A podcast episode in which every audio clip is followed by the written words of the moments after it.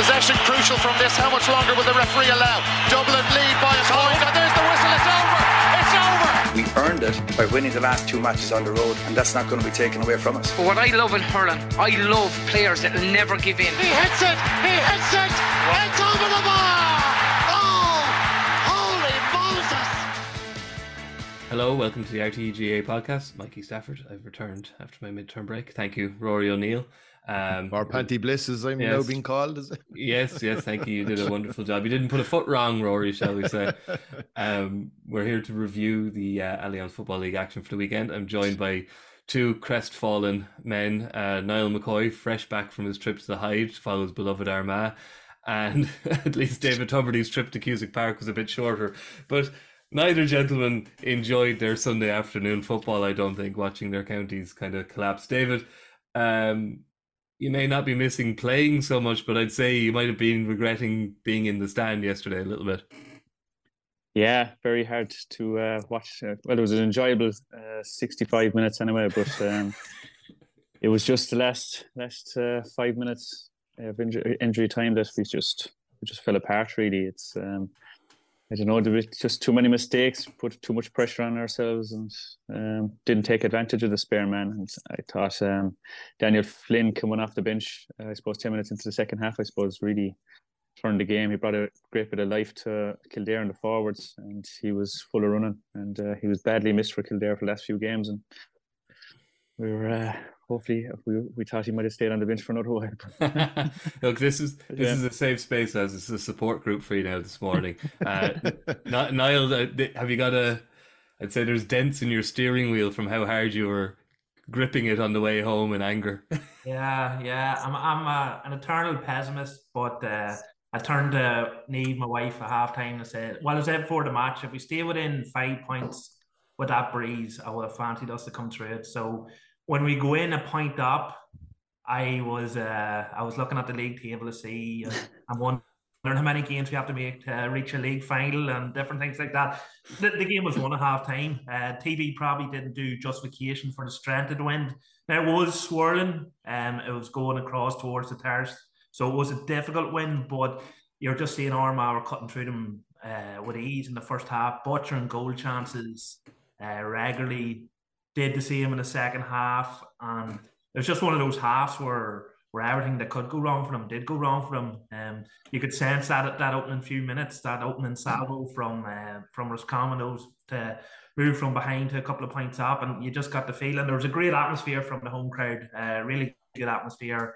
They got behind their team. They got uh, they got a bit of momentum. Armagh, Rian O'Neill and Stephen Campbell struggling in the second half, who have been probably Armagh's best two players over the last couple of years. And I just thought when those two boys weren't at top form, there was a few sort of questions being asked, and boys maybe weren't able to pick up the mantle in, in place of them. So a bit uh, for me, it's a huge two points miss because they'd done all the work in the first half. They really had, and then it just sort of capitulated. Really, yeah, we'll get into we'll get into it a bit more later, as you can get your um, comfort blankets and like curl up in a fetal position. And we'll discuss it a bit more. Rory, um, uh, I think we. We might we might have struck on something new in the G. Well, not new, but it was it was notable this weekend from Brewster Park to Parky Queeve, Clones, um, and both Cusack Parks. Um, the idea of well, rugby have had it for a while. The idea of the finisher, um, you know, someone who comes off the bench, you know, kind of to make your team stronger rather than to replace your strongest player. Um, now, some of this is down to age, some of this is down to return to injury, but it, it, it was striking to notice the impact that Seamus Quigley had for Fermanagh, Kieran Martin had for Westmeath, the aforementioned uh, Daniel Flynn had for Kildare. James McCarthy, obviously, that's just a ludicrous substitution to be able to make. Um, Jack bring- McCaffrey. And Jack McCaffrey bringing on the two boys. And still, Cork made a fist it. We'll get to that too, Rory. Uh, Conor McManus, obviously, he has been a bit more of a bench player of late, but he definitely. He, he had a role to play. You hear managers say it all the time. Oh, it's a twenty man game now, yada yada yada. But I think it, it really is, isn't it? It's like Oh, big time, man. Nothing if you you- can't make that sub. in- Yeah, sub like impact. if you, you look at um Saturday night, even the, the depth Mayo have, for instance, bringing Mm. Cillian O'Connor and Paddy Durcan off the bench, and at a time when they probably just needed to steady the ship a small bit. I, you know, I think it's uh, it's it's it's a bit it's it's it, it'll probably become more pronounced as the season goes on because one of the I think one of the fallouts of this condensed calendar, and I refuse to call it a split season anymore because, I mean, what's the split season? All the leagues started yesterday in Dublin, and you know, off we go on that, but we won't go down that road. I think one of the fallouts potentially um, with this condensed calendar. And I think it's probably something that we won't really start to see the effects of it, maybe for a year or two, is going to be the, the workload and that players are now coming under. I think you're going to see a lot more injuries. Um, there's like amateur players don't have a huge amount of time to recover. And they're basically going week to week playing, you know, very high attritional, high quality games. And I think the panels and the depth of your panels are going to be absolutely essential. And I and having people to come in off the bench is going to, you know, utterly essential, I would suggest. And um it's just, I suppose, for the teams that over the weekend were able to draw from you know numbers 15 to 20 i think that that'll probably be the type of thing that'll give their managements the most the most satisfaction. And um, i think that's probably an area where armagh maybe i mean niall would obviously be a lot more uh, au fait with the kind of depth that armagh would have but they might need a little more depth. Like they didn't they weren't able to maybe pull the kind of quality off the bench that maybe some of the other top ranking teams would have. Would that be fair, Niall? Yeah, it would be. It would be. A lot of injuries, but a lot of injuries around that middle sector, Rory. You know, uh, hmm. Niall Grimley's not fully fit. Kieran Mackle's not fully fit. They only play a bit parts. Ben Crealey, who started all last year, he's out for another few weeks. Oisín O'Neill's long term injury. Stephen Sheridan was in front of me at the Tars. He's injured. So they had the injuries that every team's having, but they're having it around uh, the one area which is a massive problem for Armagh, and they haven't been able to. Whereas, as you say, there, like what happened, I think Mikey talked about that in Brewster Park, two goals off the bench for Fermanagh. You know uh, what Dublin brought on, like what Dublin and Mayo brought on. So Armagh didn't have that sort of uh, step up those those winners. Conor Turbitt come in, who would be in that category, a that can come on and win a match, but it just by that time the game had got away. But you're right, you're right. Um, the other thing about when you've got players coming on, you know, Mikey says about managers saying there about being a 20 man game, and it's a bit of a cliche. Uh, players aren't stupid, like you know, they know who's starting and different things. But if you do have teams that are open in Dublin where the Masters of it under Jim Gavin, having players coming on and making those contributions, at training boys all of a sudden aren't just thinking about getting into that first 15. They're thinking about being part of that match day 20 players, you know, and it just raises the competitive enough. If you're if you're able to accept as a player that I'm going to perform my role, whether that be from the start or coming off the bench, and it feels genuine. It feels like you're genuinely helping the team, and it's important rather than your sub coming on trying to rescue a situation. It, it just must be a manager's dream. Mm-hmm. Um, uh, any insight into those conversations with uh, Colin Collins, maybe David, of you know, kind of being put to you that maybe you'd be better coming off the bench, making that impact because it's going to be a conversation. I think uh, like teams are going to see it now, as Rory says, it's condensed season. There's a lot of matches. There will be a point where maybe Dessie Farrell says, actually, you know what, James McCarthy, I don't need you playing 60 or 70 minutes this week, but we definitely could use you for 20 minutes.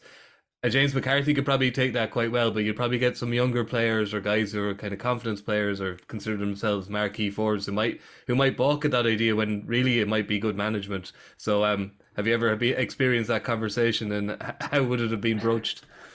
Uh, don't worry, I've uh, last latter few years of my uh, playing career, I was uh, I remember a few fellas telling me that you'll be you'll be an impact sub. You'll come on for the last 10 15 20 minutes. But um i suppose for me i suppose a player that always started and it's very hard to take i suppose. Um and as you said a young fella to to hear that that i'm going to be sitting on the bench for 40 50 minutes and then coming on to try and make an impact.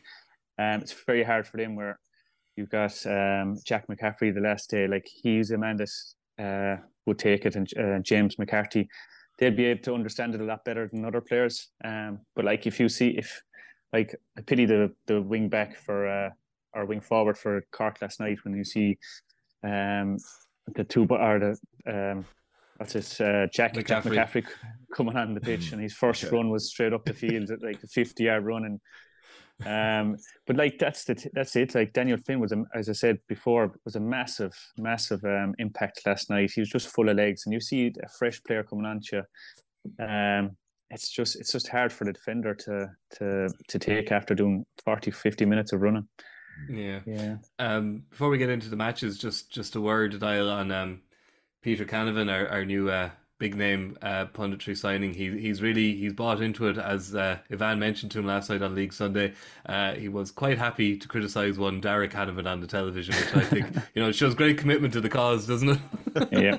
I love it. I love it. I love it. Uh, yeah, here. Um, not that the boy needs much criticism. He's unbelievable, like, but uh, Peter's the sort of boy. He's not going to give him. There's no nepotism there. If Darragh Canavan needs to pick up the yards, he's going to get it from Peter. You know. Yeah, It's, yeah. it's the same. It's the same thing with my father. You come home, whatever game you play, if you have a bad game, he goes, "What were you at today? Not punch yourself." So as I, as I always said, my father always says to me, "A clap in the back is never too far away from a kick up the arse," and Yeah, it's- that's exactly. what fathers are there for. It is. It is. Um, they do. They do seem to be a little bit um crestfallen or down in the mouth at the moment. Our Tyrone pundits, but we, we might have a quick mention of that in a while. Uh, more so from the Galway point of view. Listen, we'll we'll, we'll start at, at the Hyde. I'm afraid, Niall. Um, ta- so in your own words, Niall, tell us what happened. No, um, listen. Was this was this a case of were they trying to sit on a lead here and it went horribly wrong, or did Roscommon just cope with playing against the wind a lot better? Obviously, the penalty came, and the penalty was a little bit controversial. I would say. I think it was a little bit of a harsh call, um, but it just. How much of it would you put down to our man? How much of you put down to the fact that Roscommon have done this in their three games so far? They've been down at half time and they've come roaring back into it.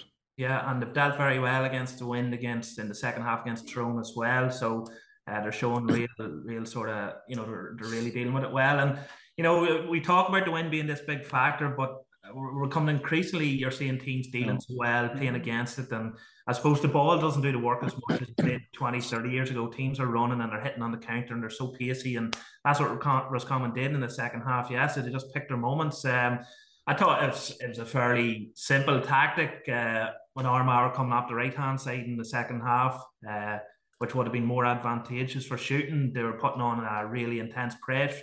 Uh, they're letting Armagh get the ball on the left hand side, giving boys space, um, and putting almost a trap of temptation there to take shots. And you know, we saw five or six efforts trail hit the post on the left hand side or trail left, and that that's for me. If I was Kieran McGeeney, I'd be like, well, that's a very simple trap. You know that you're you're falling in there now where you're taking shots and positions where low percentage because of the conditions.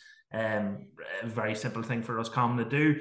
I, I think a lot of credit has to go to Roscommon. Armagh were, were very poor after the break, and it's the second match in a row where their third quarter performance they've just died on their feet. It was the same against Mayo, and then had the stern comeback. Uh, yesterday, their their forwards just in the second half didn't get going. They, they were making basic errors apart from Andrew Murnin. And I know I've said this a number of times on the podcast. This man is absolutely fantastic. And he was the best player on the pitch by a country mile again. Yes, I don't think he wasted the ball. But Roscommon come out second half and were just sharper. They're sharper. They got a couple of scores to move in fast.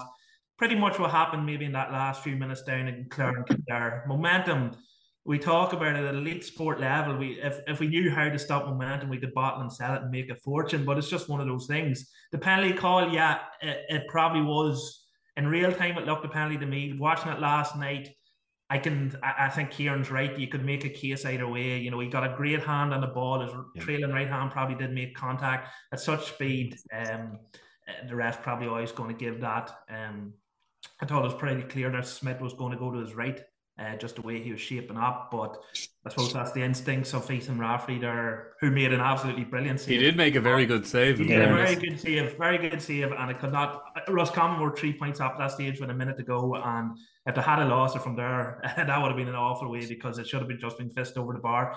But a lot of a lot of credit has to go. I thought Enda Smith really came into the game very well in the second half. I thought Ben O'Carroll looked so lively, so so lively. Um, after maybe 20 minutes of struggling midfield, it's really took over. I've mentioned the Armagh injuries around that sector and, and they're feeling it, but Roscommon started to dominate. Um, again, Rafferty I thought had a good game and I'm a huge fan. I'm just surprised that they didn't go for a couple of reliever kicks. Certainly with the wind at their back, he would have had the distance to bypass that midfield and hit Murnin, who was in 40 acres of space up in the half forward line, full forward line. I, I thought, you know, it's a a fairly routine tactic that clubs employ, you know, when they when they are struggling in the middle, especially with a breeze behind them. But full credit, as I say, there was common three wins from three. Mm. Two of those wins coming, uh, well, all three coming on the back of very good second half performances. Two of them against very strong breezes against Tyrone and Armagh. Um, six points from six. A really, a really vocal vocal support that got behind them and really got drove them on in that second half. And I think is it is it Mayo up next for them? Um, no, uh, no, it's not Mayo. No, it's uh, Monaghan, Clones. Yeah. Monaghan, Clones. Yeah, Mayo have Mayo have thrown. That's right. Hmm. Um, but they're in they're in position number one. Like after three games, they couldn't ask for better. And they're safe. They're probably safe now as well. They're probably safe. Like yeah. six, point, six points generally keeps you up. Like you know, yeah. um, mm. the only thing yeah. it's a tight it's a tight division this year, so the, one more point will probably guarantee their safety. Rory. You know, mm. and the way they're playing, you'd expect them down in the Hyde to get at least another point. Oh yeah, yeah, yeah. Uh, they're they're listen full value, full value. Uh, as much as Armagh were very poor in the second half, full full credit to Roscommon. They really stepped it up and and were deserving winners. Armagh butchered a lot of goal chances, but Roscommon deserved the win. I thought it was a brilliant game though, Mikey. Mm. Um, I mean, off like how many shots off the posts, last gas blocks how many 1v1s did we see? Actually, it must have been a record for 1v1s and, you know, lads clean through uh, with a 1v1. Uh, uh, was it was it Lennon at, again? I think it was Lennon at, that made that block at the end of the first. That game. was one of the most. I, I mean, so brave and committed, yeah. Yeah. and re- a really old-fashioned skill. Yeah, you know, balls cleared off the line, couple of off-the-ball mm. incidents which it was Armagh, I suppose. There, there, that's kind of that's kind of par for the course. Yeah. Um, uh, Robbie uh, Robbie Dolan, I think, got a score just before halftime, and I like I just it just made me kind of whoa. It was it was outside of the boot, outside yeah. of the right. Oh yeah, on the right hand side, yeah. yeah. Absolutely gorgeous score. Now I hate outside of the boot. I coach under nines, and I'm like, if I see anyone kicking outside of the boot, it's a big whistle, and like, hey, cut that cut that out. But you, you when it comes off, it just looks spectacular. It, did, um, it, it was it just did. a brilliant game, I thought. Both teams actually, deserve a lot of credit. I thought that was a key moment, actually, Rory. Um, I didn't. It wasn't on Allianz League Sunday, but a couple of seconds before that score, there was a yeah. a line ball that mm the Armagh fans and Stan were very unhappy about that mm-hmm. thought, and that led to the score. I don't know if it uh, showed a replay uh, on the live coverage or whether or not it was, but that was Armagh were two up at that stage. exactly, it was eight six, and that made it eight seven. Then going in at halftime. Yeah, yeah, which big probably maybe not massive in the context, but mm. uh, it's it's interesting to look at the table now, David. You got the, the, the three Connacht teams, as Niall says, it's it's tight. The three Connacht teams are on, on top of the table. Um, which I suppose when, when you it's pretty much the Western Seaboard championship we have going here, as the cameramen will testify after the work they had to do. But I don't think, David, most people, you know, as strong as Galway and Mayo can be, I think just, I think a lot of people would have been expecting a, a slightly more Ulster tinge to this to this league, and nobody was expecting Roscommon to be fa- to top. So Davy Burke deserves a lot of credit, doesn't he?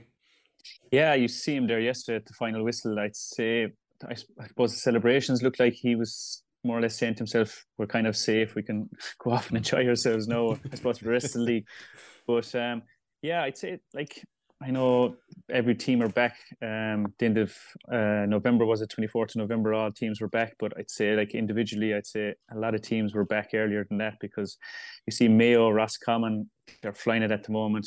Kerry look very sluggish. Um, I know they're missing Seanie O'Shea and David Clifford. Um, Paddy's only back a few weeks, but um, it's just like Mayo and Roscommon, they've like they've gone gone early with the heavy training sessions. Uh. Will they hold up? Will they hold up for that for the rest of the league or and into the championship? Well, D- David, I, I would wager that seeing as they're playing each other in the uh, in the Connacht final on the 9th yeah. of April, I would say they're yeah. both planning to like Roscommon have done it. They've hit their magic number. I'd say Mayo yeah. want to do it pretty soon, and then they'll start freewheeling. Is that how you'd see that's it? it? Yeah, probably that's go go hard at the start of the league and um, kind of settle yourself in towards the last few games and kind of rest a few players and stuff like that. But um, yeah. yeah. it's it's it's tight. It's very tight up there, and it's uh, it's great to watch. The league is National League is it's uh, it's great. It's a brilliant brilliant uh, league. I wish we had it for the championship. It was all these games would be this close and stuff. But yeah. and there's great crowds. There's great crowds following every any, every team around the country. So yeah, there really are. Like you know, you yeah. were you, you were in that bright orange uh, caravan yesterday, Niall. Um, but you do seem to be getting crowds, and beyond crowds, we seem Rory to be getting this phenomenon of crowds turning up two hours early to make sure they get a seat in the covered stand. Again, makes sense in February, but um, it's a hell of a commitment. Oh yeah, and it, it look it, I think it it's been I suppose it's not exactly uh, a newsflash to suggest that the best competition is the uh, is the Yeah. league, Mm, and it probably has been for a while. I think the worry But the early rounds, the problem early is round. see, you see, you see, this is this is it, and and we're already starting to caveat an awful lot of our the performances we're looking at already. Kerry. So, like for instance, Kerry, right, and that's that's one. Even Dublin, I I felt as much as I thought Cork huffed and puffed yesterday. You could probably say I, I, I Dublin looked just a little leggy to me, and you, you again you're starting to question what are we seeing here, and it's because teams are having to condense all of this prep for championship while the leagues are running, so they can't. Yeah. So, so you're you're you're you're not entirely sure what it is you're witnessing, and as I said at the very beginning, in, this was more really in relation to hurling analysis. so I think taking an absolutist position on anything we see at this time of the year is risky. But look, I all you can go on is what what what you see in front of you, and I think. I mean, look, Castlebar on Saturday night. I thought, and I know we we, we haven't shifted on to Mayo Kerry yet, and I don't know. Oh what- no! uh, Let's consider ourselves shifted onto it there now, Roy. So Yeah.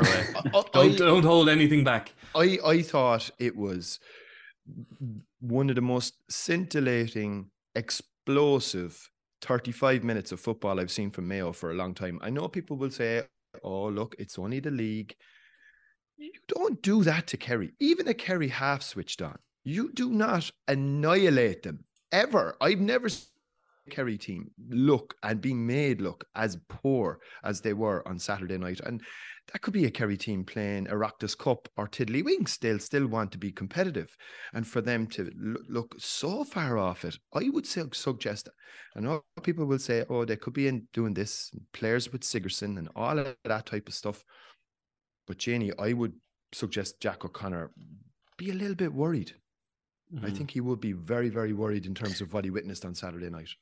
But it just shows there um, with the last uh, um, Seanie O'Shea and David Clifford. You take them two out of the Kerry team, Mhm. they they're they're struggling. And a big problem, well, not a big problem, right? I, I don't necessarily see it being an insurmountable one. I think they have a problem at midfield. I, I'm not Yeah. entirely sure if Diarmuid O'Connor and Jack Barry is the kind of combination that you're going to need. Akambor only came on, uh, maybe struggling for a bit of form, maybe struggling for a bit of fitness. I think David Moran's star will start to burn ever brighter oh, well, as yeah. as the weeks and months go on. It may even be the case. It may even be the case that they may have to consider shifting Seanie O'Shea into midfield, Yeah. and then you're into a game of Jenga because you're starting to pull pieces of your puzzle that used to work out to try and kind of maybe firefight in different areas. I I I I, I think he's got a lot. He's got a lot on his plate. I think Mhm. Jack O'Connor would be a busy man for the next couple of weeks. I would imagine. uh, we can often be uh, fall into the trap here of because often we have Eamon Fitzmaurice on us of talking a lot about Kerry. Um, so I think how Rory started this, um, David, is a fair way to, to continue it in that Mayo were bloody good for 35 minutes and then didn't have to be fantastic for the second 35 Yeah. minutes. But it does seem to, in the forwards, you know, they, they've struck on something. Um, they've, you know, Aidan O'Shea playing as kind of That's a it, target yeah. man for 60, for 75% of the game and coming out when he needs to.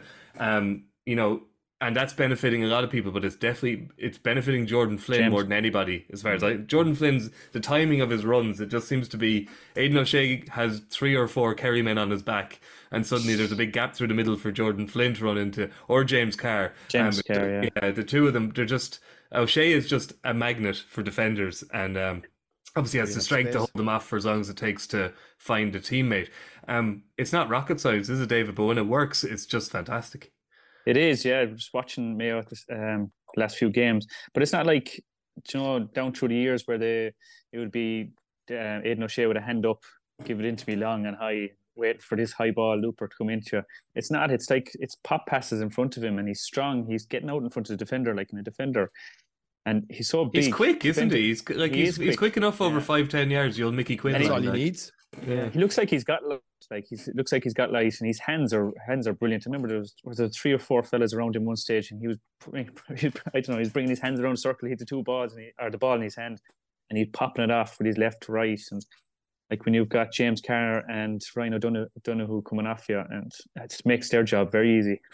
Yeah, oh know he's it, they they've just seemed to have struck on something, um, yeah. Niall. And as I say, it's you know it's it's not a lot of it isn't terribly complicated, and as the lads highlighted on Ali on Sunday last night, and which may mean they're going to taper off quite a lot. It involves a lot of running. It means like the lads in the middle third of the field are transitioning into defence and into attack pretty much constantly, which is pretty uh, high intensity game, isn't it?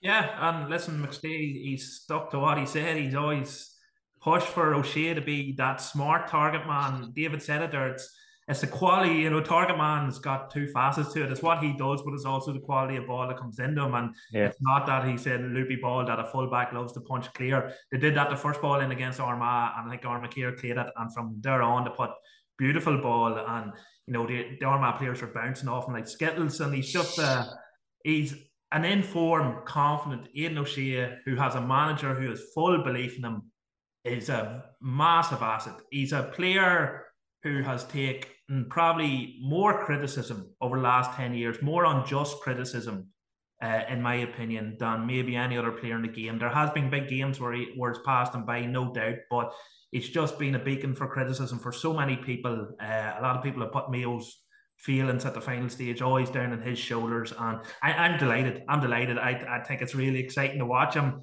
Uh, his handling there was was superb the players around him are getting a real, real boost off what he's bringing to proceedings.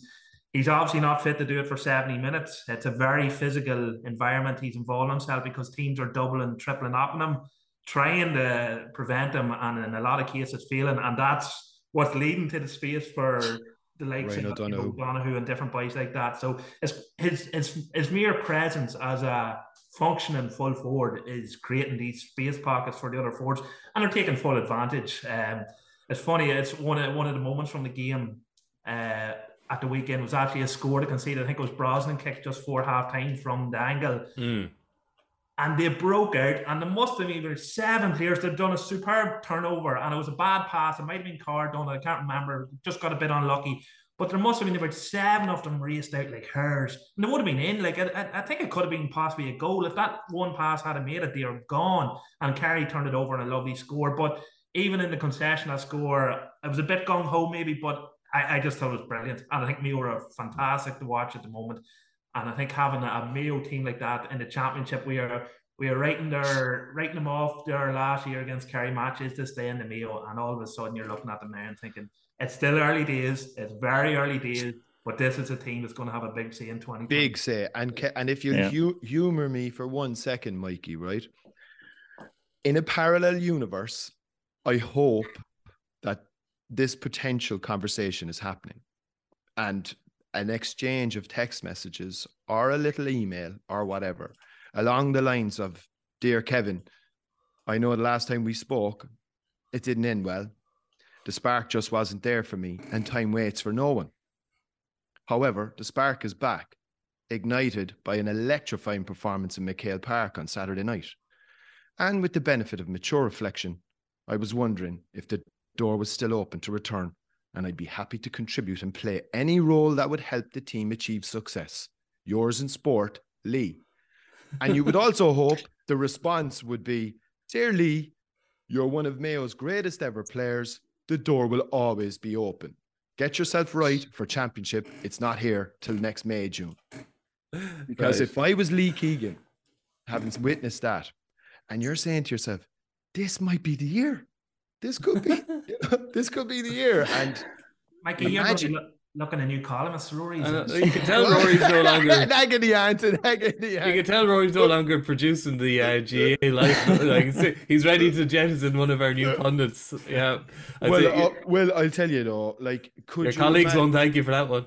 Uh, but at the same time, I, I, I, I could not help watching Mayo on Saturday night and think of Lee and say to myself, could you imagine a Lee Keegan? Because they found this other guy in the full back line, this young lad, Mac Bryan, who I think is an incredible find for them as well, right?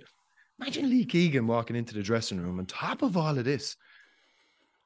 Powerful. Hmm. It is because like they David they held they held Kerry to three points in the first half, which is which is fair going whatever state as Roy says Kerry are in. They're, they're not a team that held to three points for thirty five minutes very often. So you know there would have been fears with the loss of Lee Keegan and and Oisin Mullen that the defense was probably where they needed the most attention. But as Roy says, they've they've unearthed a couple of young fellas here and. um they, they look solid, and more than that, like any good Mayo team, they look like a defense that's ready to turn into attack at a moment's notice. Yeah, I um just watching the game there last night, as, as um, you were saying, like they're transitioning from uh, backs to forwards, and the forwards are getting back to crowd out that defense, and they're frustrating teams as well. And um, the pace they attack in is is just everybody is is gung ho, like they're they're going in numbers and numbers. Um, but it's it's enjoyable to to watch Mayo at the moment. Um, as I said, will they keep it up? Uh, Lee Keegan, uh, Lee Keegan, and uh, Oisin Mullen are massive losses. Mm. Um, I, I, I suppose uh, watching the, I was watching the Clare game yesterday, looking in. You're, you're, you'll be nearly tempted to go back. And I suppose Lee at the moment, he's looking at them games and he's like, "Oh, what did I do? only Did I- 33. 33. That's young man. Uh, yeah. we'll, Um, uh, we'll, we'll have to ask him. See if we can write a column about it. Yeah, yeah, yeah, yeah. His response to Rory's Uh, uh. Rory's fantasy. I Um, Mikey, you, and just quickly, like you, you touched on the start there, like the, the noise at Castlebar for the Galway and uh, Kerry matches has mm. been, you know, the league's an incredible product. It's an incredible product. We're getting all these great games, but the atmosphere Mayo fans have generated in two matches. Like it's a big stadium, and sometimes the noise is lost in big stadiums, mm. but it's been just a joy watching and seeing the the manic fan base. Like it's it's brilliant. It's just brilliant. There was there was a friend of mine up in Castlebar, and he took a snap of the lights in MacHale Park, and he said the the roar that was going up all, all night. Uh, he said there's just, but they're just diehard supporters. They'd follow you all over the country. I remember we played them in a qualifier one year, and there was oh there must have been 12, 13,000 down in Cusack Park. Um, they're just they're just phenomenal supporters.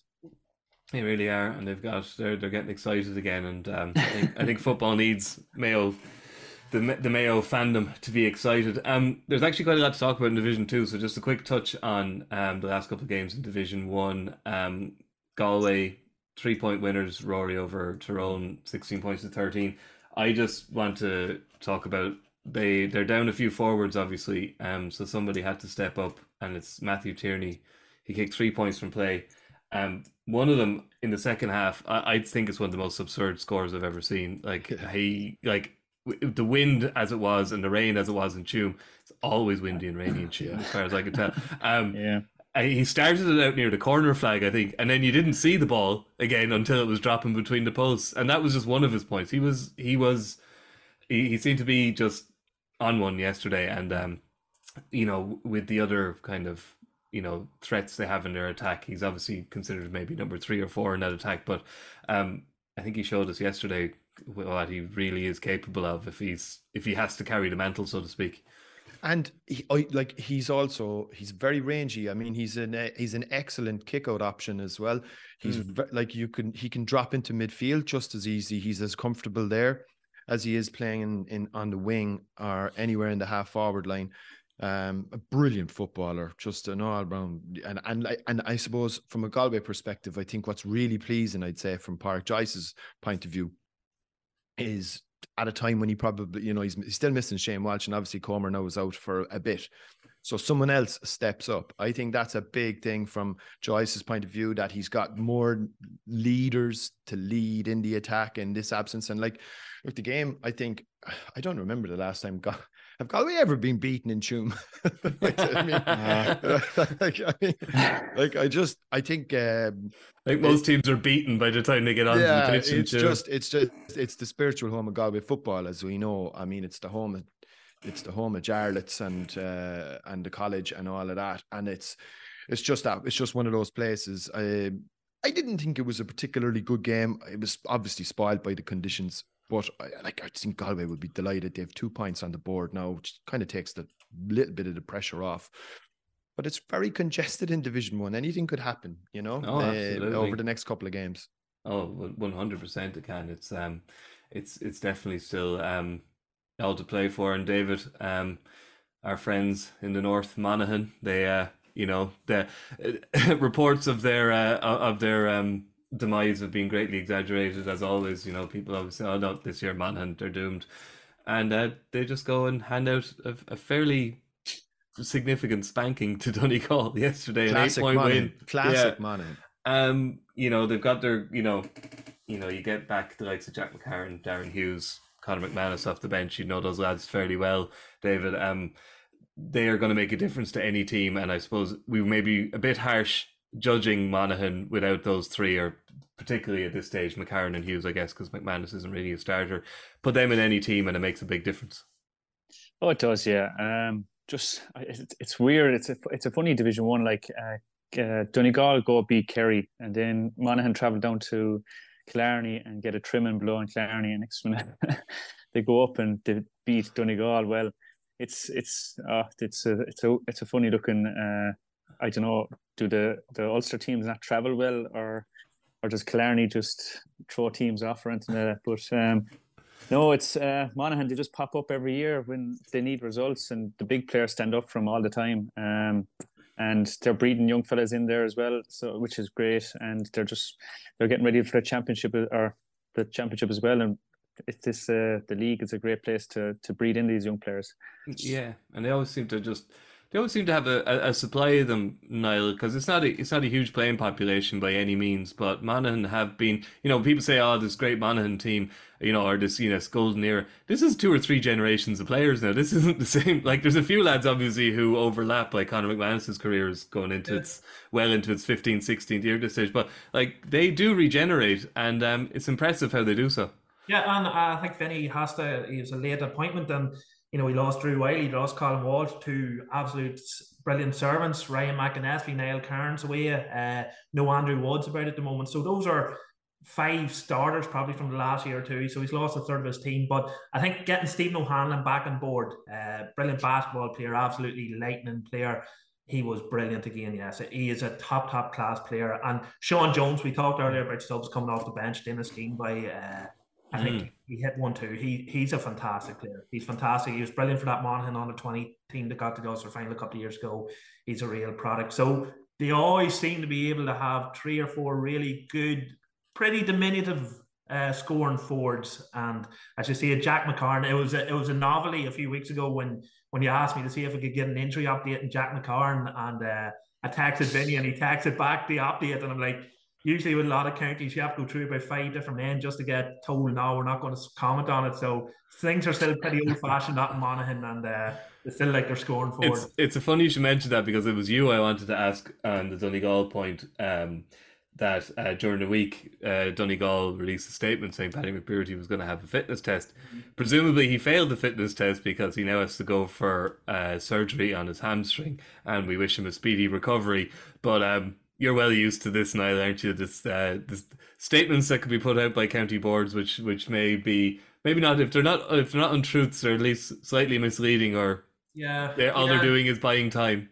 Yeah, maybe it was buying time, and maybe they were waiting for a second set of results or something. Uh, certainly, on the day the word was around was that you know it was a very serious injury. Before the statement, there had been uh, word that it was a serious injury. So when you see a statement, you probably expect to see it to be confirmed. Maybe it was uh, they were just waiting for a second uh, prognosis there, just to be doubly sure. But it's it's a huge, huge blow to lose Michael Murphy, um, Yeah. and then to lose your talisman after that um, is, is shocking. Like you know, and they, they were a bit unlucky. Jamie Brennan hit the bar when it was eleven all, and that could have changed the outcome. But their next match is in Letterkenny. We talked about Tuam there. Uh, Donegal never lose in Ballybofey, but they never win in Letterkenny. So, yeah, things may may get a bit worse, but it's it's going to be a tough finish to leave for them.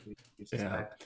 Okay. Um, moving on to matters of the second tier then, and um, I think we, we have to start in Páirc Uí Chaoimh. We'll give you a little reprieve there, David, before we get on to uh, on to Kildare's win in Clare.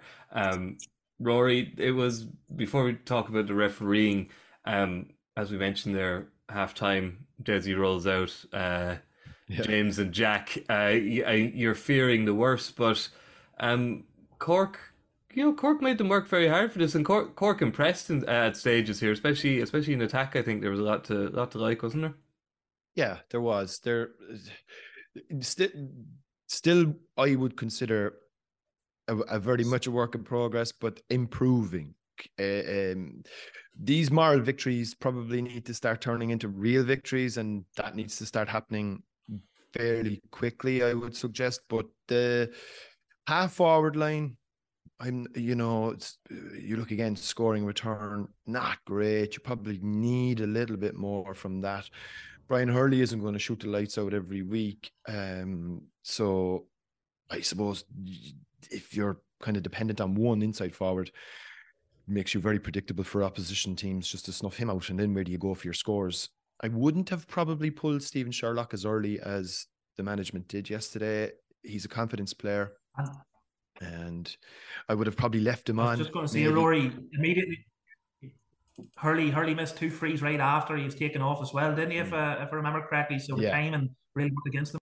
Yeah, exactly. Like, and it's just, yeah, I think there were a lot, lot, lot of very good positives. I mentioned on the podcast on Thursday when we had um, Wheelo and uh, Aim and Fitz on and Dara. I actually gave Cork a chance in this game, and I thought at times they did play some good football. But you again, you kind of just you were looking at Dublin and you were saying will the real Dublin stand up as that was that the real Dublin? The issue for Dublin, I would suggest, I think you have to be very careful that you don't allow a complacency start to kind of spread into your game. When you drop down into Division Two, you can get away with a few things that maybe Division One football sharpens you on. And eh, there can be a malaise start to creep into your game that you may not even be aware of. And it's only when you kind of come up against the really tier one teams and didn't affect them last year, as we know. They went to the semi final and were only a kick of a ball away from beating Kerry. But that's a full year now of playing Division Two teams. No disrespect whatsoever. And of course, here comes the disrespect. But like the likes of Limerick and Louth, that's not going to be great prep from a Dublin perspective going into whatever group stages they end up in. Ah, but they so have the Leinster Championship to sharpen themselves, Rory. Yeah, yeah, yeah, yeah, yeah, yeah. But it's just, yeah, I suppose it's it's a funny position that Dessie Farrell finds himself in. In that, I think Division Two has probably served him well. In that, it's allowed him continue a, a winning culture while getting loads of new faces into the team. But I'm not entirely sure how many of them will he say, right, Grant, I'm going to hang my hat on that guy, or this fella has definitely put his hand up? I think you could end up by the time we see Dublin in Championship, seeing a lot of the familiar faces back in the starting 15 once again. Yeah, because there is, David, it's like kind of, you know, there's an opinion out there. there. There's the opinion out there that maybe Dublin are not, not cruising or coasting, but like they're not maybe, you know, they're not they're obviously not the Dublin that you see, say, against Kerry in the All Ireland semi final last year. But like they're not, they're not at that pitch, and maybe no teams are. But as Rory says, you know, if you're in Division One, you have to be closer to that pitch, you know, to get to get a win, especially away from home, etc. Mm-hmm. Whereas maybe yeah, it's a fair point. Dublin, they might be looking okay, and people say, ah, they're just kind of ticking over. But you can't just tick over through the league and then tick over through the Leinster Championship and then expect to hit your straps in what is a new competition, you know, new new format um, with a, more stress on your squad and everything else. So uh, it's a tricky situation for Dessie Farrell, isn't it? Yeah, it is tricky for Dessie, and I suppose um, you see a lot of new faces there in the in the first few games. I suppose he's trying to give people a lot of game time to see if they're up to the pace. I know it's it's not Division One pace, but um, I, I, see a lot of. Uh, I only got to see the last probably half an hour of the Dublin uh, Cork game yesterday now, but it's a lot of familiar faces coming off the bench to get them over the line. Um, a few the a few silly decisions, especially one there at the end of the game where they did four and three overlap, and uh, the runner um, I think was um, hit a pot shot just at the end of it. Um, sorry, I can't think of his name now, but um, he in the old Dublin they would have worked that into a scoreable to give it to the fresher kicker like a Dean Rock or Con O'Callaghan and pop it over the bar, but he took an aimless shot with his left and dropped it wide. Um, I don't know. Does does it kind of creep into you when you're in Division Two that um, you don't have to make the I suppose the right decisions, or they making silly decisions, or lazy decisions, or looking to be a bit of a May Feiner or something like that. Um, which but there is also there is, there's the pressure, isn't there? That you know, if you want to break into Yeah. the Dublin starting fifteen, you have to make a name for yourself. Yeah. How do you make a name for yourself by scoring a lovely point off your off your left foot? Yeah. Is there a suggestion maybe Dessie's more open to those than you always got the impression from Jim Gavin he was a bit of a uh, Joe Schmidt kind of. He's like, oh no, you know, it was a great score, but it was the wrong Team player. score. You know, so That's like, it. Yeah. it- it's Are you a team difficult player? for the Like- new fellas, isn't it?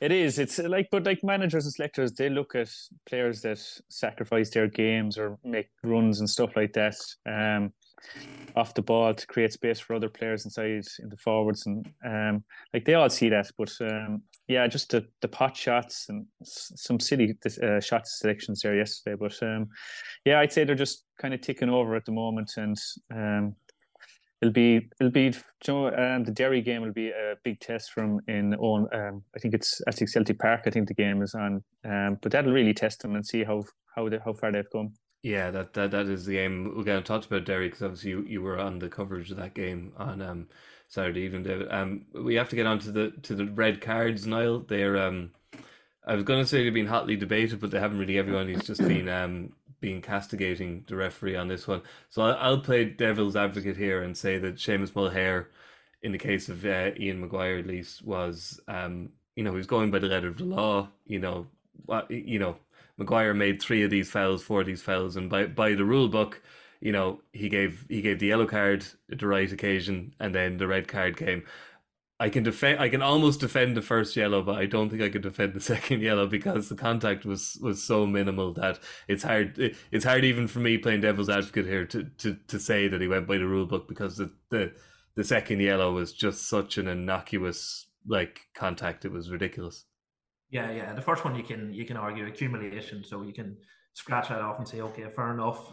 Um, if you're going to take a wider lens view in it, um, I just feel referees are being let down by the GA here. Um, they're not going out of their way to be this pernickety. You know, they're not going out of their way to referee a game differently than 20 years ago. They're obviously getting direction because it's it's turned into almost a non-contact sport, uh, a sport that's just so um, connected and and welded to these rules and, and by the book, by the letter of the law. But that's sport's not always by the letter of the law. You can you can make an argument like, but there has to be there has to be more freedom given to officials to not dish out cards at every opportunity. Like I, I was coming home from Roscommon, I was listening to the match on the radio, and it was just card after card after card, and the Johnson commentary were obviously getting very frustrated even watching. But I don't blame the referee. I, I blame what mm. Referees are being told to do because you don't get that high. You don't get on the intercounty championship and league panels unless you're doing something right in the view of GA mm. assessment. So we can take it as read that these, in the eyes of GA, are all very good referees. And they all are very good referees. They're giving up a lot of time. They're doing the best of their ability. But there has to be, there, there's a bigger issue here. It has to be a play where this is being taught that this is how you you referee these games. And to be honest, it sounded a brilliant game, and we're coming away and we're all talking about the referee, and it, it sort of it didn't spoil the game, but it's still the prevalent thing coming out of coming out of the game. And this is just such a common thing for us to discuss in this podcast about how there's been cards thrown out where there shouldn't have been and should have been allowed to play.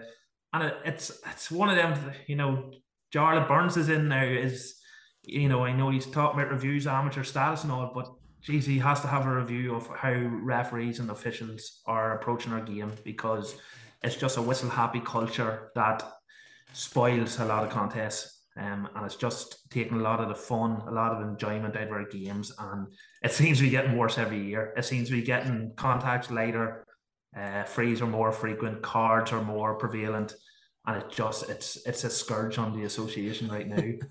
The Ar- the Armagh man I think it's, spoken. just on uh, that sorry, Sorry, sorry, Dave.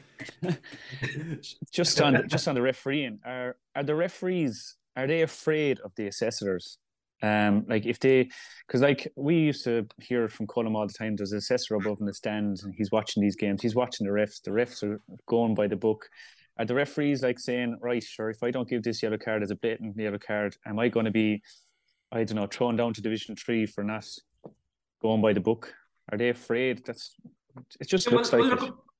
they're clearly going to get marked down. Like he might, I don't know, I don't know enough Yeah. about it, you know, but you know, maybe he would have got marked down if he didn't award that second yellow because by the letter of the law. Yeah, that's it. Yeah. yeah. But who in the right mind thought that was a yellow card? Like no one, no one. But if No, the referee, you're yeah. saying, David, that if that's they're there to, you know, please the assessor rather than referee the game, Yeah. then again, take the blame a lot off the referee. There, it, it comes to the structures we Mhm. have with teaching and and how we're allowing referees or telling them how to referee Yeah. these games. As you can tell, I, I feel very strongly about this. oh, I know that. I know. I know. I'm just saying there about the like we always hear. Like I was up up in uh, Owenbeg on Saturday night, and I thought the referee was brilliant. He let the game go. He let the game flow, and like there was a lot of harder tackles going in than there was down in, in Páirc uh, Páirc Uí Chaoimh. Um, but um, yeah, it's just I don't. Actually, it's one of the one of the things, David. When there's really, really heavy rain, They let it go. referees, you do the amount of heavy games played in, in torrential conditions where you see, oh, the ref adjusted for the conditions and let them go. But Yeah. here on a dry pitch, it, it seems to be a different, a different thing. But that's, uh, I don't know. And again, I, I don't want to get stuck in the referees personally because they're they're really stressful. They don't get much help, etc., etc. So for me, it's more an issue at the overall rather than individuals. Yeah, I think, May Mikey, I just I know it's a bit of a rabbit hole, and I just have one key point I'd like to make, and it's to follow up what Niall mentioned about Jarlath Burns. And first thing is to say is congratulations to Jarlath, and you wish him well. I think he- he- there's been a number of different subjects that you know people have proposed that oh he needs to you know strategic reviews or deal with Doug Beattie and unionism or deal with Casement Park. To my mind, the single biggest crisis that's facing the GAA at the moment is refereeing. It's recruitment of refereeing, it's the quality of refereeing. We are lucky enough to have three adult teams in my club. Uh, All three of them started their league campaigns yesterday. The first team, the second team, and the third team. The third team match never went ahead. Why? No referee turned up. Why was there no referee turned up? Because there just simply isn't enough referees. Nobody wants to do the job anymore. This is a massive problem. So, what ends up happening is if you have a dearth of numbers, you then have a dearth of quality. And that feeds its way up the food chain. So, of all the problems that I'm sure will be sitting on Jarlath Burns' in tray when he eventually does take the office in a permanent role in next year, if he manages to do anything to arrest the decline in refereeing recruitment, he'll have done the association a big service, in my view. Yeah. Um, on on Jarlath Burns, um, and I know you, you know him reasonably well now. Um, and I know Kieran touched on it very well here about you know how much can a- can a ref, how much can a GA president do. It does seem his win, which was fairly well expected but quite convincing. People are expecting Niall that Jarlath Burns is going to seem Okay, seemingly Crusader, solve yeah, yeah. all the problems of the GAA. Um, now he's a competent, capable man. He's a great speaker, and I know he's he he he has wanted this job for a long time as well. And he's he's he's climbed exact the the pole, etc. But there's a, there's people are expecting them to change the world, and that's just not the job of the GA president. They don't they don't get to change. They might get one big issue if they're lucky if it falls in their lap and they can Correct. drive it on. But they like people expecting him to like put out fires in seven or eight different places. That's a, it's a lot of pressure to put on the guy, and it, probably a little bit unrealistic. Yeah, yeah. When you think about it, most presidents have one legacy issue associated to their name, and that's that's probably will be the case with Jarlath too. I do think he will be one of the most active presidents we've ever had in terms of getting stuck into the issues. Um, Larry McCarthy was a bit unfortunate, and perhaps Jarlath was a bit fortunate in losing the last time out because Mm, COVID obviously, Uh, you know, really impacted on his reign. And if Jarlath had to come in uh, three years ago, as it was, like it would have you know, his reign would have been impacted. So I'm really pleased. I, I, I- a lot of time from. I think he's an absolute gentleman. He's a real magnetism too. Um, I think he will take a couple of missteps. I'd rather a braver president taking missteps than someone who's happy just to go along with the flow. Uh, I think Rory's right there, and you're right there, Mikey. In terms of what issues, there's been a lot of debate about, you know, uh, inclusivity, uh, unionism, different things. I think in real life terms, that will actually be a massive thing during his term, to be honest with you. Um, it's a very plain situation. There's parts of the unionist community that are willing to engage with the GA, and there's parts of the unionist community that will not be willing to. Jarlath knows that. He will work with whoever wants to work with him, and I, I think that's an issue that'll that'll really not be as big as some people are expecting. Um, it is just going by speaking to Marty Mars, you know, like he, he seems to really have focused in on his key issue, and it's not refereeing. I wish it was, but it's it's this amateur status and workload, and he seems really, really, you know, just any post match interview or sorry, post election interview he's done, he's talked about amateur status reports and and a long time since we've had one. So that seems to be priority number one for, I suppose, his year as president elect. I'd say be getting a lot of ducks in a row, get that report. We're going, we're obviously going to see that report during his time. And um, what impacts I don't know it can have, but I think he's brilliant. I think he's a brilliant man. I think he's going to be a brilliant president. I think he's going to annoy people. Uh, I think he's going to divide people on certain issues and brilliant. I think he's going to lead the association in a better place. Yeah. Um, we, I'm also interested in the vote that will see Kerry go into the Munster Championship. The, the lauded Munster Championship will finally play its part in the development of hurling, uh, but we can discuss that on Thursday, hopefully with a Munster pundit. Uh, sorry, David, the time has come. Um, we've got very little else to talk about now except Clare v Kildare.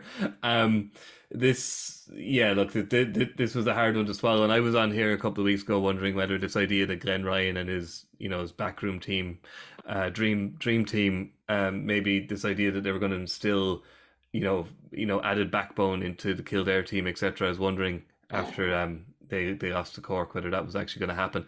But they proved me wrong because if they, if nothing else, they showed um, a hell of a lot of backbone yesterday. Even you probably through gritted teeth will have to admit that. Yeah, they did. I suppose the funny thing about it is the game the game turned when Kildare got a man sent off.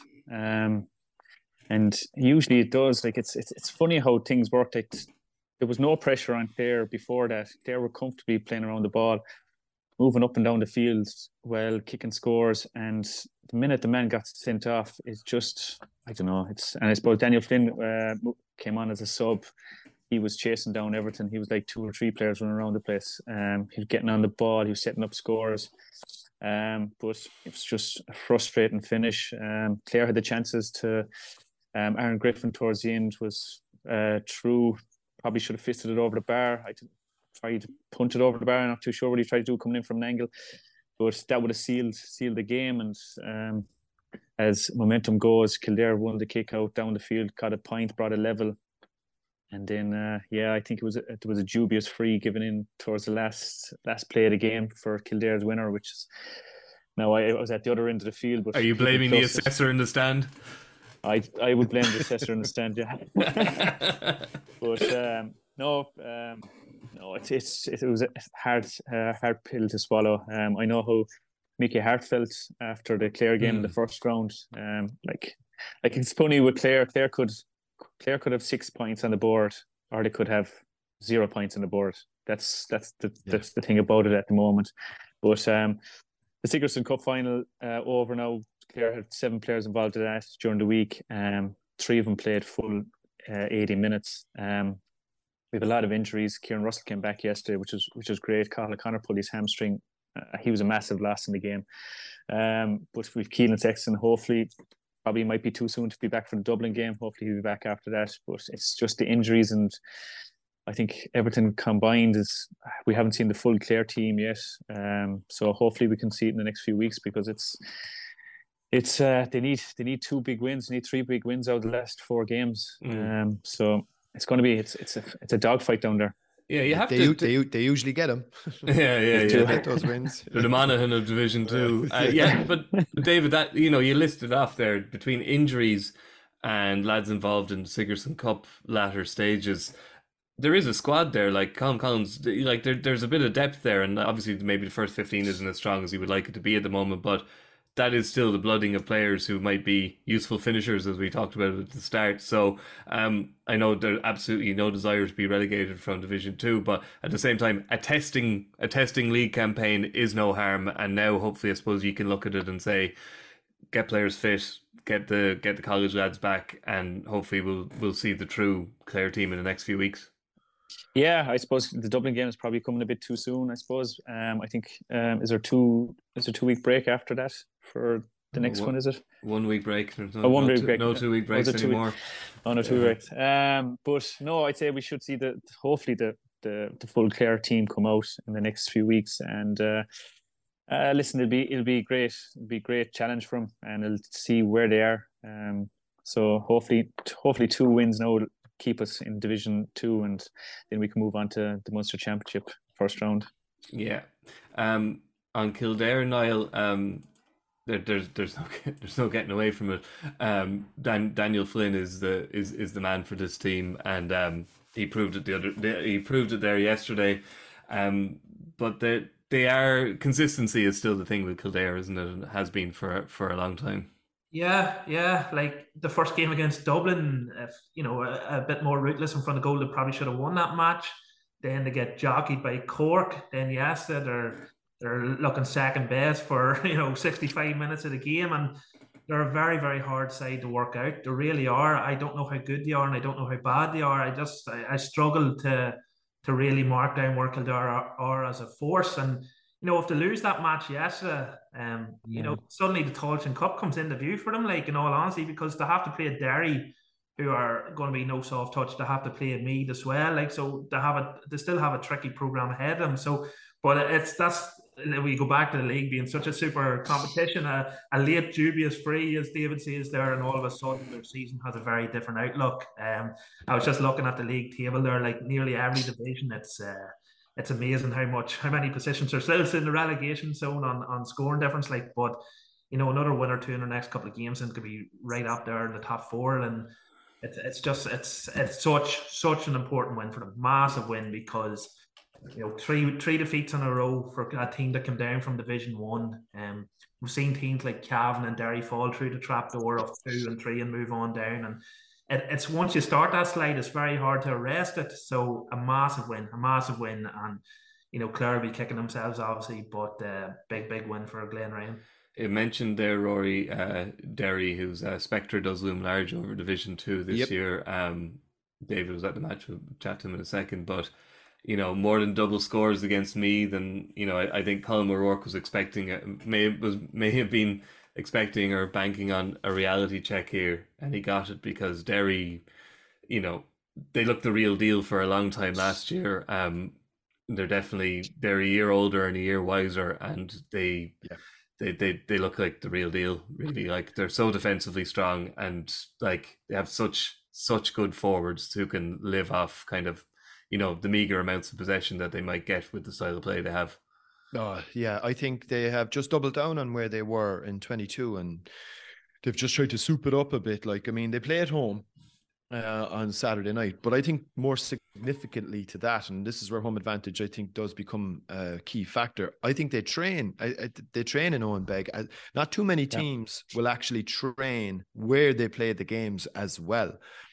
And I think that's that's uh, uh, like have they? I don't know anybody that's gone up there and actually come away with a win. Um, goal just before halftime, ten point lead at the break, and Shin Shin like the game was over. They were impressive. Did we see anything new? Mm, I I'd argue no. Um, what we did see is the same style, but as I said, maybe slightly more souped up. I think they've kind of re- they're really in their stride now with how they play the game. Are they um, very fit, Rory? They're unbelievably fit, right? They, but it's it's it's a low block without the ball. That's a given, and then they pour forward in big numbers once they like. I mean, I, but most modern intercounty teams are kind of playing that type of game same anyway. system, yeah. Yeah, everybody kind of more or less plays the same type of system, and it's just a lot of it comes down to your fitness and the ability of your inside forwards then to take advantage when opportunities come. As you said, superbly fit, terrific individual players. Benny Heron still going strong, was outstanding again. Great to see. Shane McGuigan getting better. I think they found something a little mercurial in this lad Cassidy. I love a lad with the yeah. socks pulled up. Love a lad with the socks pulled up because he's easy to spot, right? Um, I just think, yeah, they'll just double down on what we saw from them last year and hope to do it better, faster, and for longer. The, the problem really for them will be when they come up against a team that has a similar level of fitness and plays the game in a similar way as we saw last year when Galway just amended their game plan and mirror imaged them and just Galway had more quality. Um, I think that's where Derry will probably um, that's where they will run into their biggest challenges in 23. Yeah. But that could take them a long way. I mean, they got to a mm. semi final last year. Who knows? David, they're they're very impressive, but are they so impressive because you know this they're pretty much at full strength now. Niall might correct me on this, but like they're they're not missing too many. Um, whereas other teams we see are kind of chopping and changing and are struggling with injuries, etc., etc. So. Th- very much would be Rory Gallagher's style is like you know get your get your best team out there and get them playing every game together get them better they were impressive the other night but do you think there's room room for improvement shall we say because we are only in February um, there is. They're improving every game, and I suppose this was probably their best performance of the league so far. Um, they kind of struggled kind of against Limerick in the first game, and I know they didn't have the Glen boys playing um, the last day against Louth as well. Um, they struggled, yeah, they struggled to get over the line. I think it was only last five ten minutes they got over the line against Louth, but uh, they looked impressive straight from the word go. They were they were impressive, but um, you'd Ethan Doherty come back into the play, kicked one two, kicked got off to a great start for the goal. Um, Cassidy centre forward. Um, Sean Cavanagh was talking highly of him um, at the start of the game, and he was really impressed with him. And uh, they found a full back as well in um, is it McAvoy? Is it McAvoy? Um, the Yeah, corner, McAvoy, uh, the full, yeah. yeah, and he was he was impressive too. Got up the field. I think he kicked the score. Um, but like that that frees up somebody else to uh, for another position, which which you need. I think they said last year that he was kind of a bit too young to throw in there, so they're giving him his go now. But um, I, I think Meath were probably very they're very naive. I suppose they still went with the kicking game. Um, first half into the wind and aimless kicks into the full forward line where Derry like even um, uh, they said at the end of the game, the man of the match, uh, McGrogan, uh, said that they kind of knew what was going on. It was going to be the, the kicking ball, and they set up properly. They they stopped it out. Um, Meath Meath were kind of impressive when they worked the ball.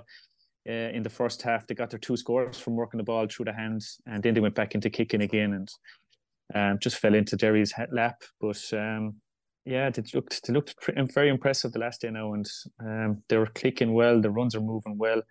Um, so yeah, they they look good. They look good around all around.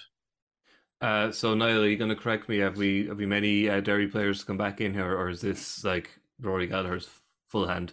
No, no, no. They're they're pretty strong now. Uh, Emmett Bradley's not involved, but the rumours are he won't be involved this year uh, for them, um, which would be a, a fair blow given how, how good he was for Glen. Uh, but they're they're they're pretty much full strength. They got the Glen boys back in, Conor Glass, Ethan Doherty, things like that. Uh, brought up brought in Conor McGuckin this year to the squad, who had a good season for Glen. Um, the only thing I'd say they are near full strength, but they look like one of these panels that have 25 interchangeable players. Um, McGuigan obviously is the the goal dust up front, but I think in most positions to have players ready made to come in, and a lot of them. I was just looking at a match report there from uh, their All Ireland minor final last year, and the likes of McGrogan and Conor McCluskey have made the breakthroughs. The day David Clifford scored four four, if you remember. Yeah, um, yeah.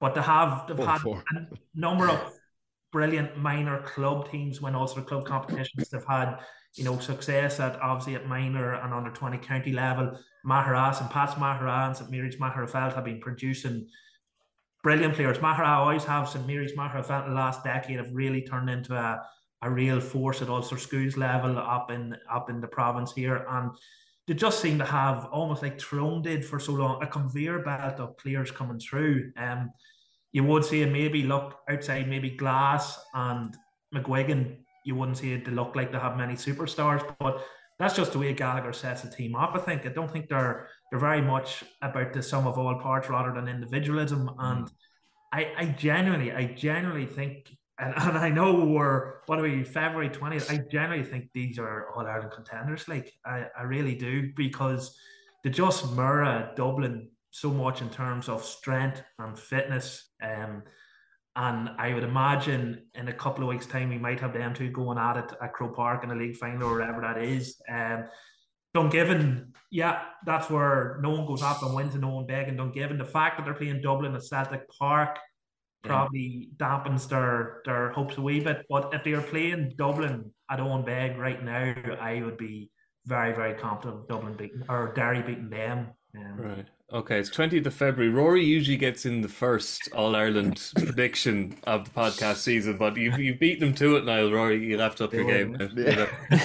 You have his hurling Yeah. prediction ready now uh, for next. It's- for- he'll shock us all by saying Limerick are going to win the hurling on Thursday.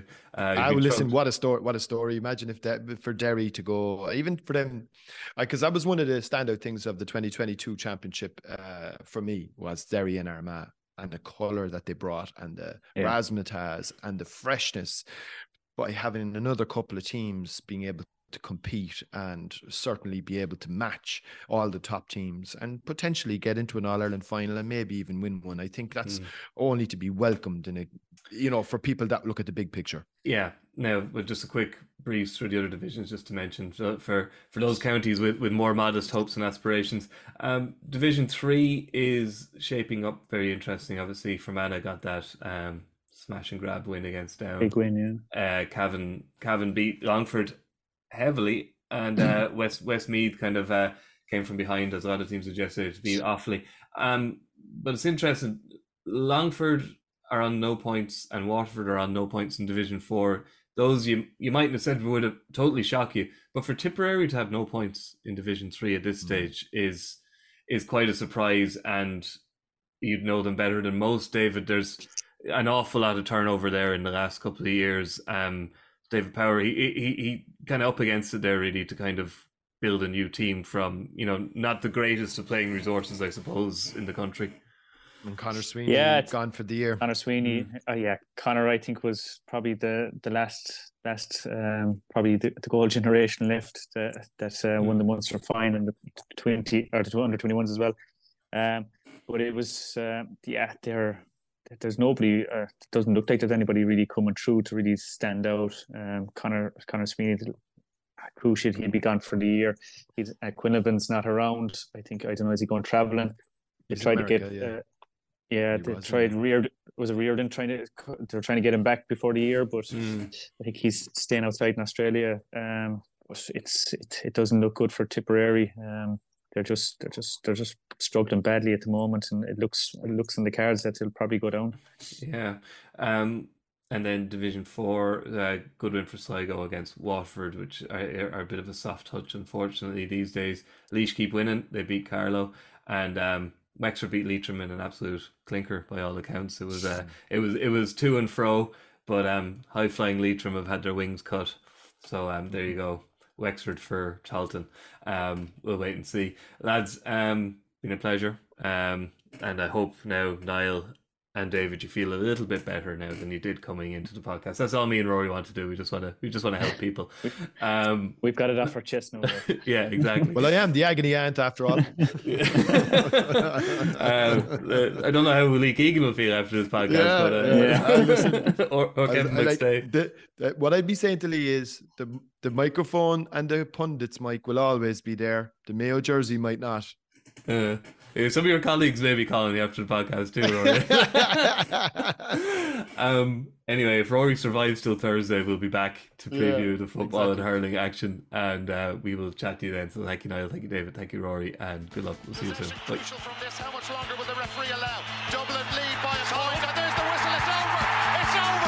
earned it by winning the last two matches on the road, and that's not going to be taken away from us. But what I love in hurling, I love players that never give in. He hits it, he hits it, it's over the bar! Oh, holy Moses!